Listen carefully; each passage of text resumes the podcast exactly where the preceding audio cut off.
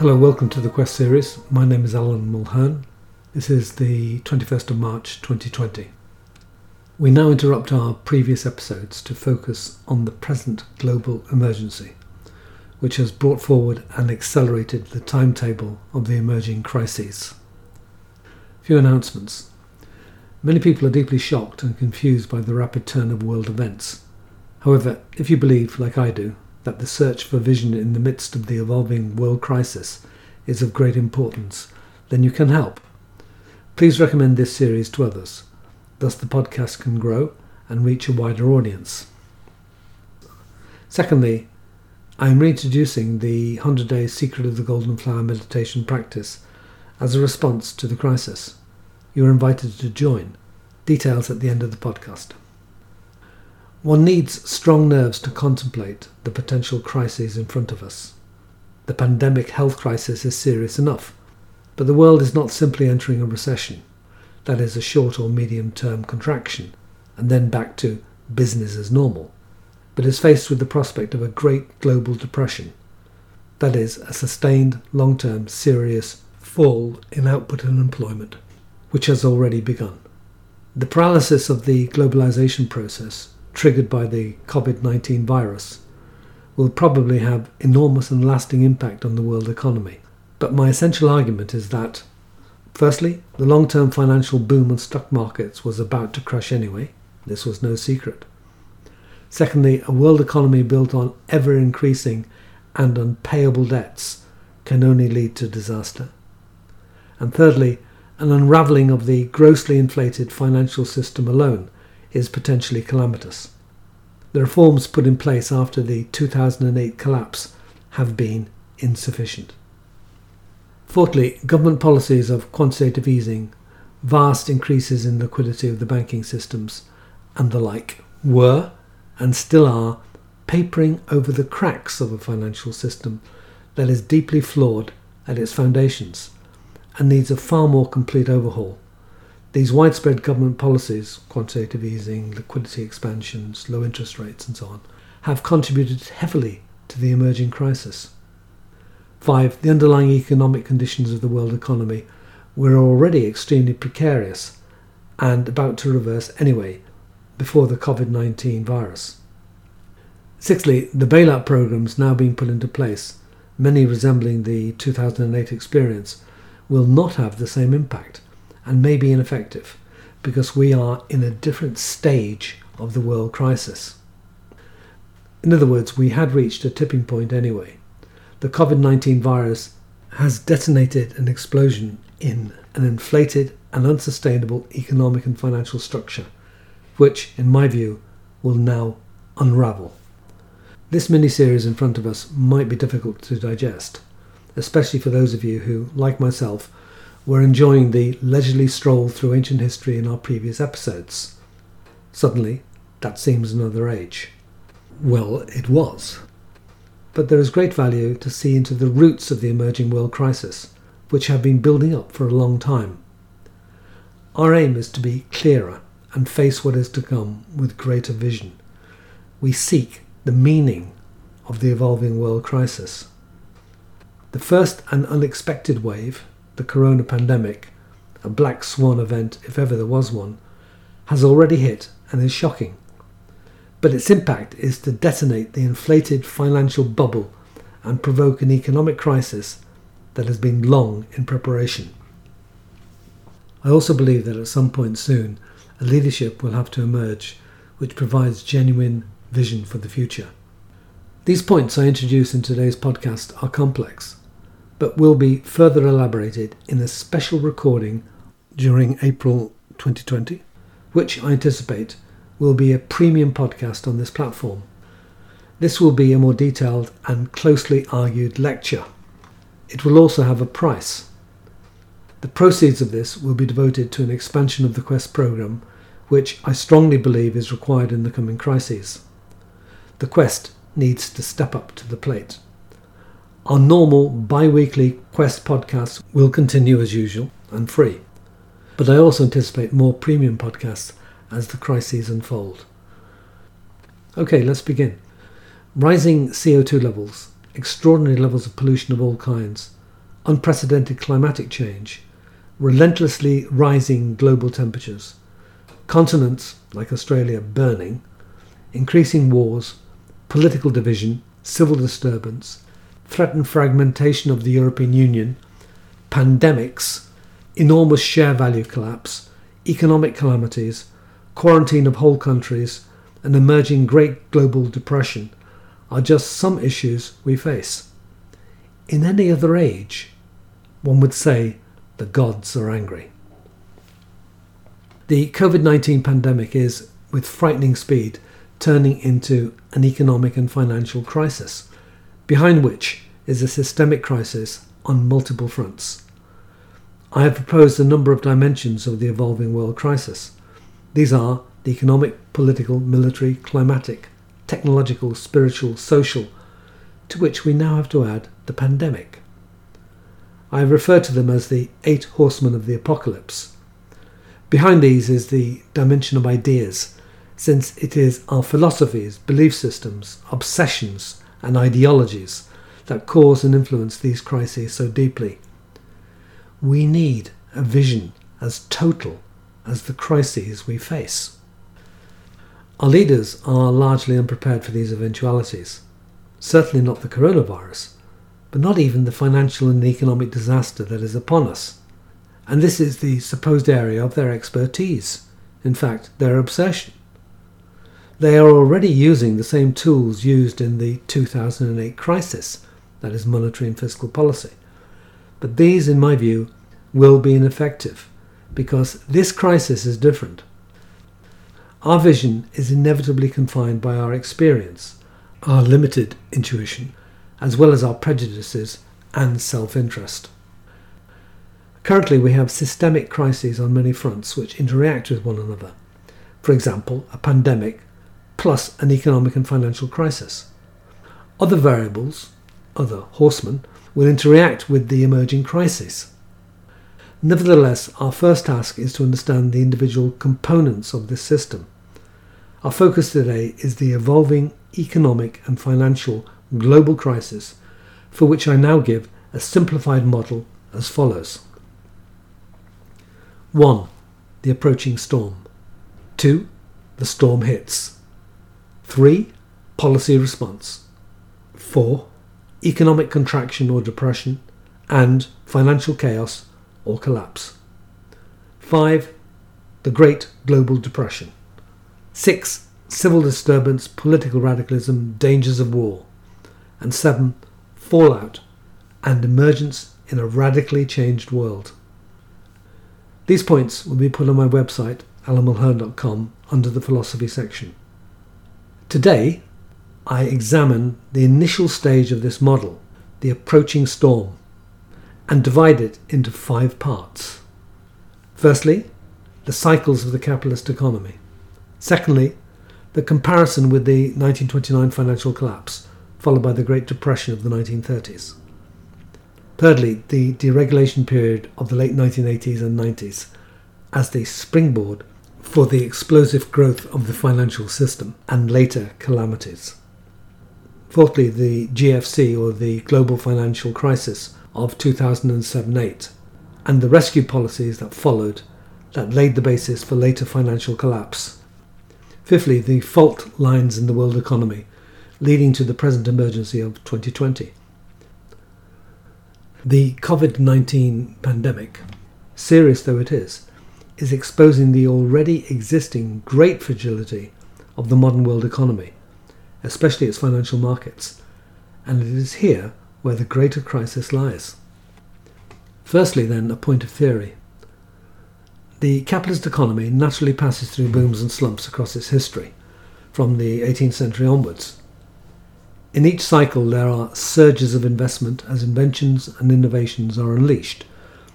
But there is a tendency for the economy to overshoot an equilibrium and then undergo painful contractions of investment and production, with consequent unemployment, bankruptcies, reductions of GDP, and income levels. During the boom, there develops excessive credit and money supply, fueling the upswing, thereby creating vastly inflated bubbles which inevitably collapse.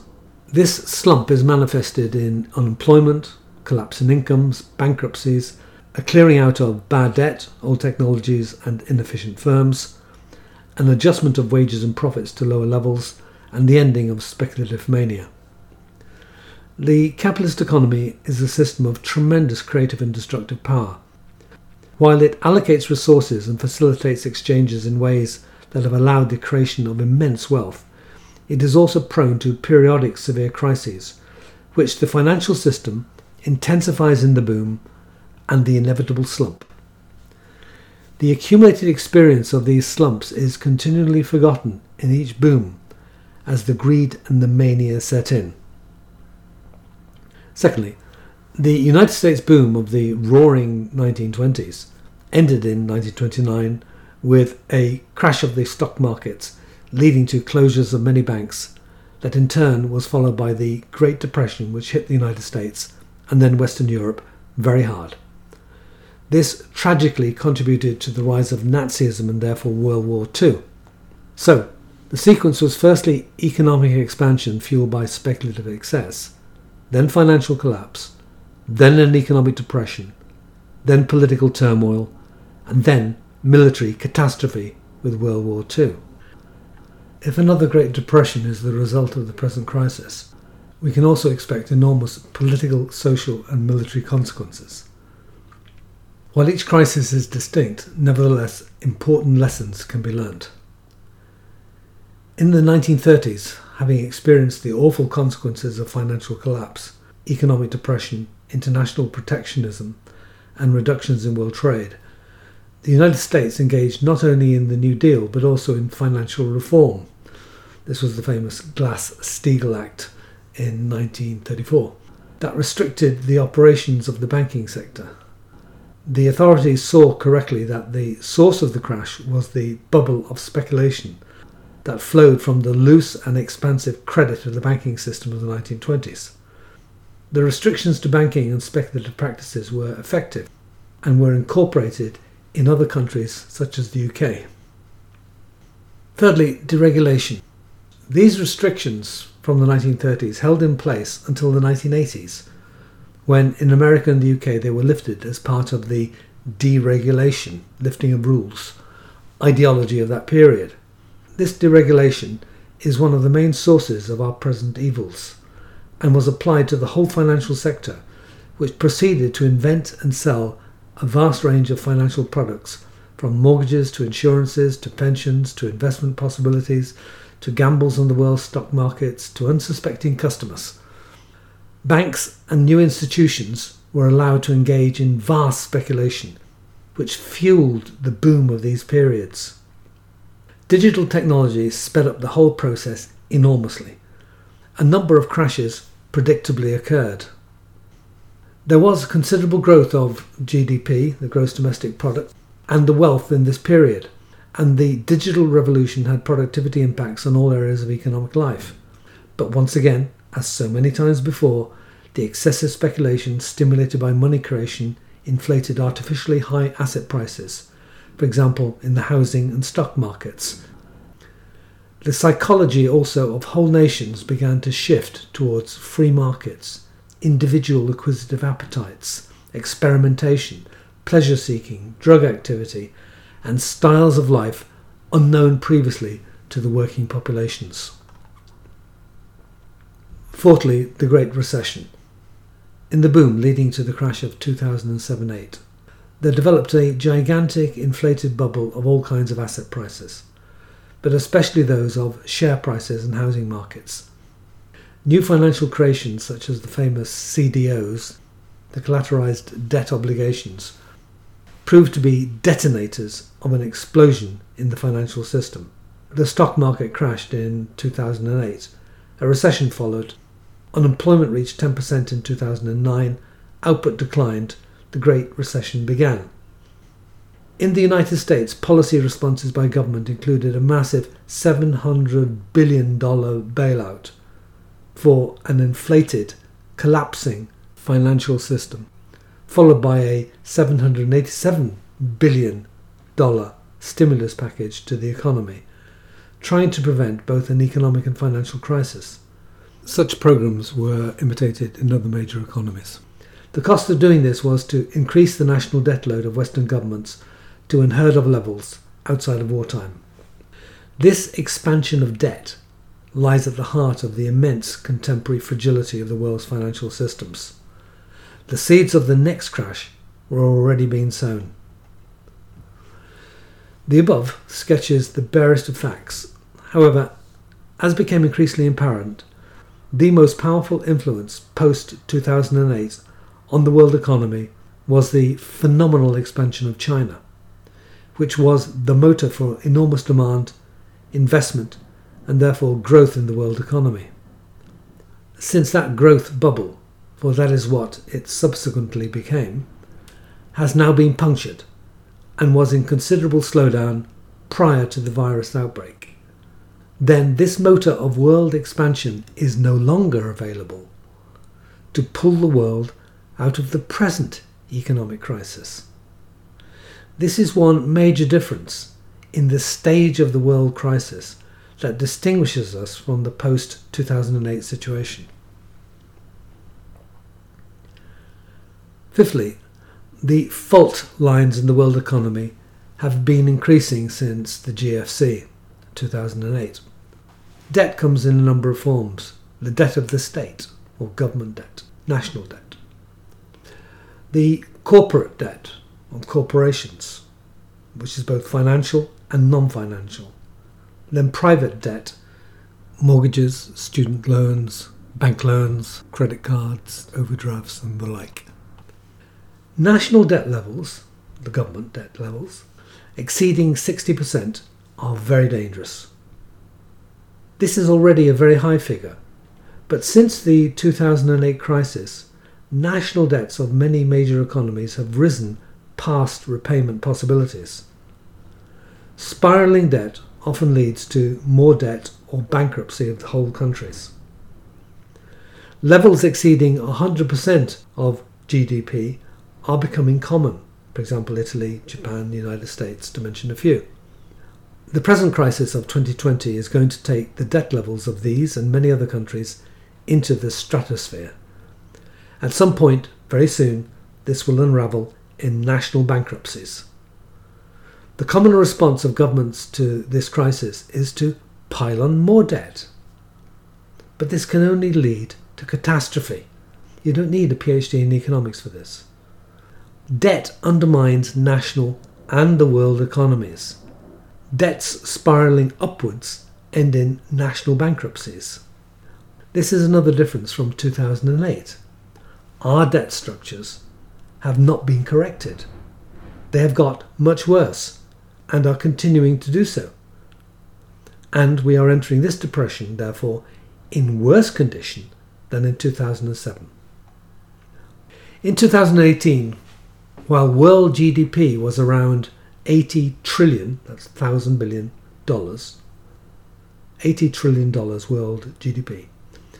Global debt, national, sometimes also called sovereign debt, corporate, financial and non financial, and private debt, reached 188 trillion dollars. GDP at 80 trillion, debt at 188 trillion dollars according to IMF reports. The mind boggles.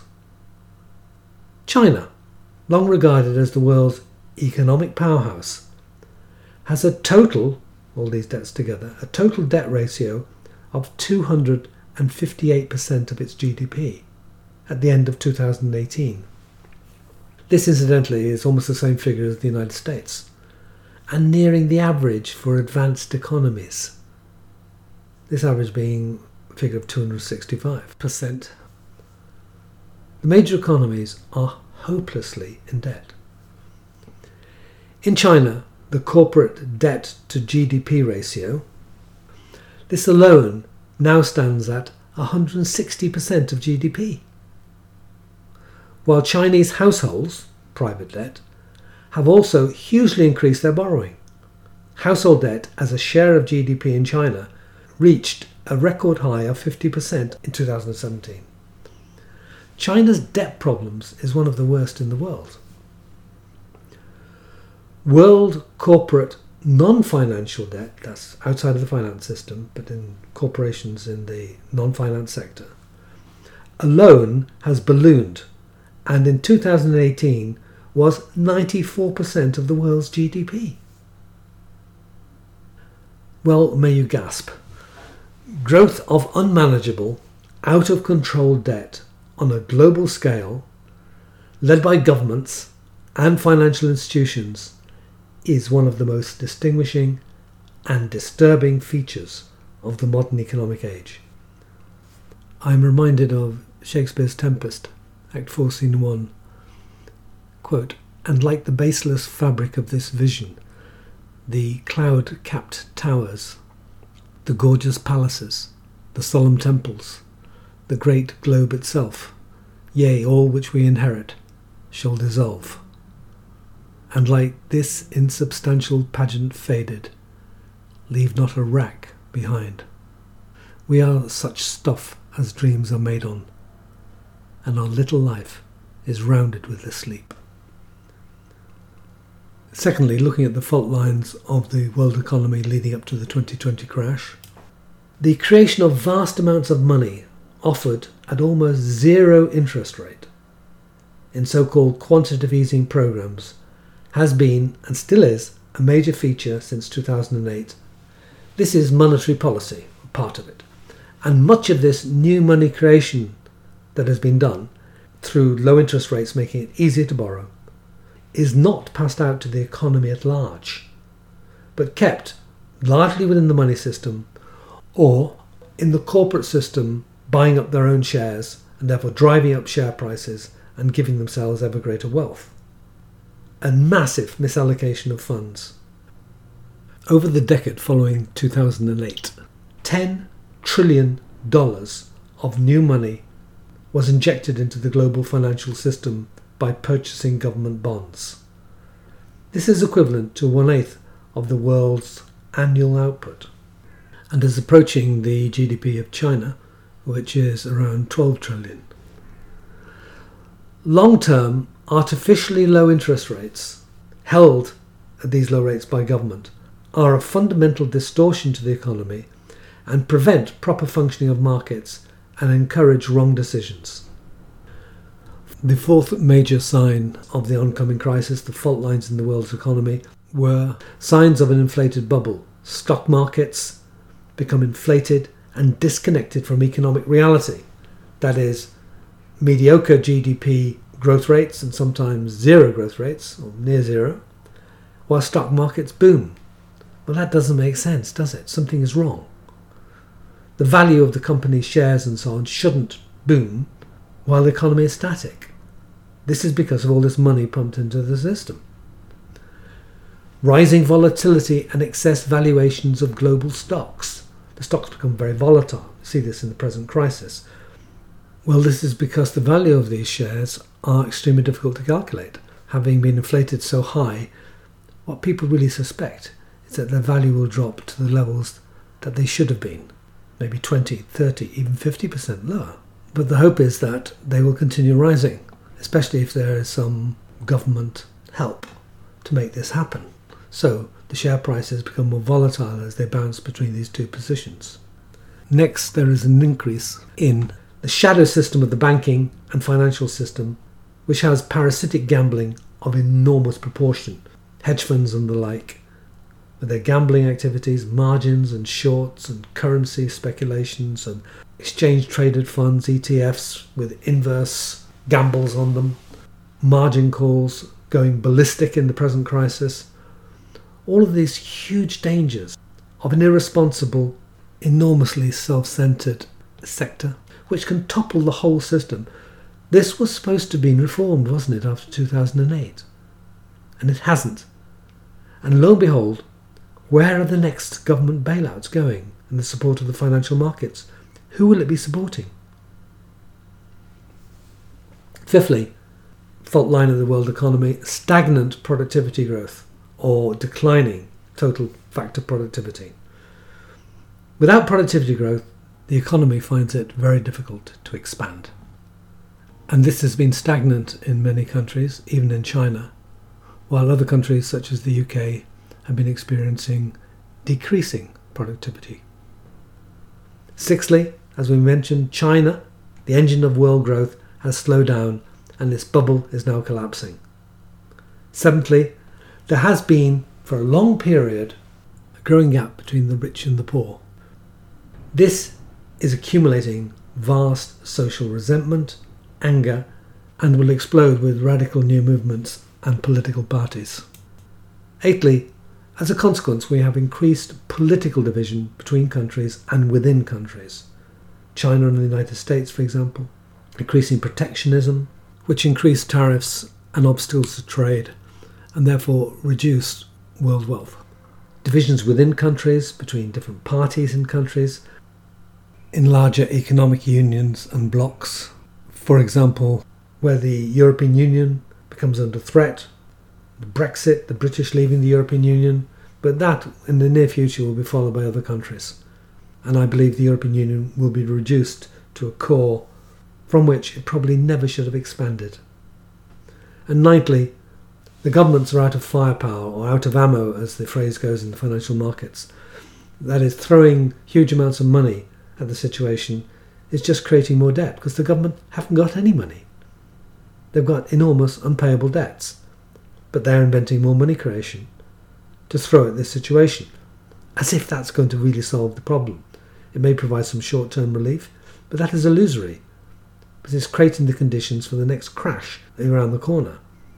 Also, when people stop buying government debt, when the bond system collapses, government bonds are no longer bought because people fear they won't get their money back, then this piece of artillery becomes ineffective.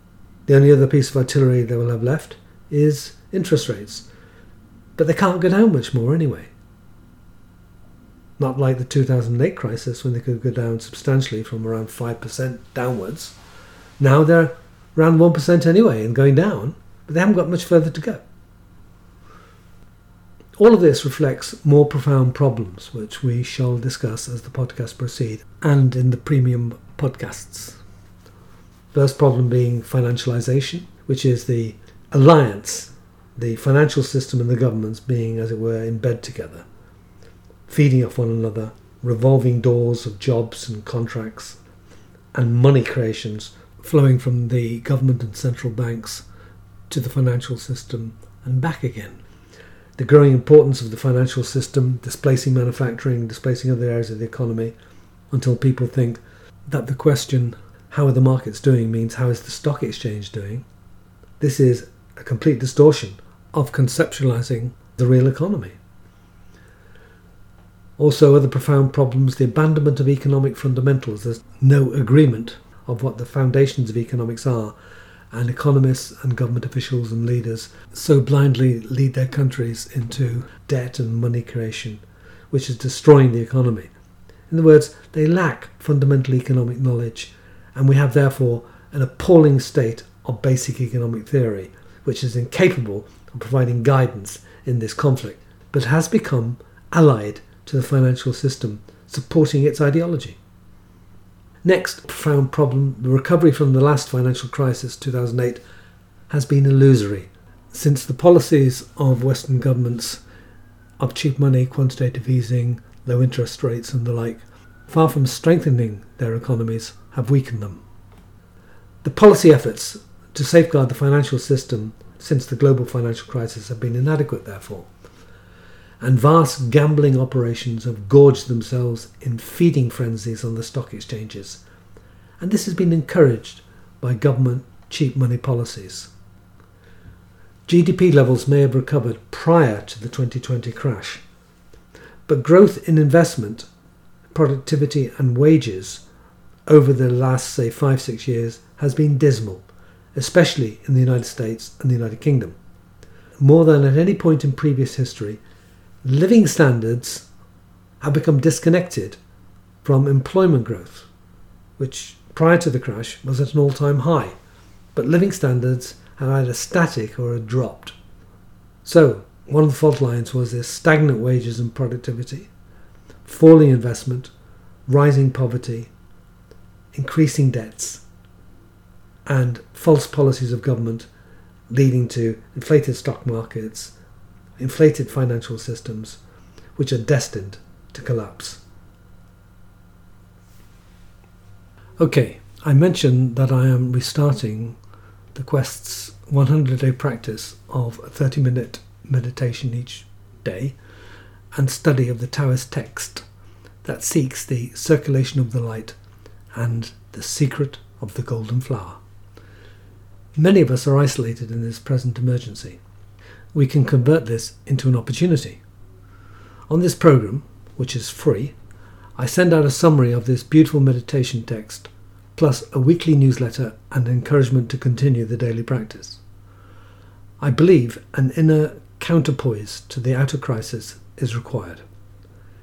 It is prudent to find a source of calm in the current crisis and to take this opportunity to deepen the inner search. Paradoxically, it may be only in times such as these that one may find it. To join us, you may contact me at thepilgrimquest at gmail.com or find contact details at www.alanmulhern.com. Finally, for those of you who want to study this more deeply, during April 2020, there is a premium podcast on the above material. Okay, this podcast has been a lot to take on, and we have only just begun this series, which will track the developing crises and provide reflections upon them. As you can see, I believe essentially that there is deep trauma ahead. I do not believe there is any easy escape from it. And anyway, if by some miracle we return to business as usual, we would only move on to another crisis of greater magnitude. That is the evidence of our history and certainly our economic system. However, besides being trained as an economist, I am also a psychotherapist and someone deeply respectful of the world's spiritual traditions. And it is a common observation that individuals change most when they face their traumas fully and honestly and harness the energies to effect fundamental change. The same applies to the collective in this series of crises that are unfolding. By facing not only our own shadow and self made traumas, but also those traumas we have inflicted on others the earth, animals of all descriptions, the trauma and killing we have inflicted on this incredibly beautiful and miraculous life that we have been so privileged to have been given. Only by facing this, acknowledging it, feeling it, can we begin the process of change. Our species is sleepwalking to the edge of a precipice. Awaken.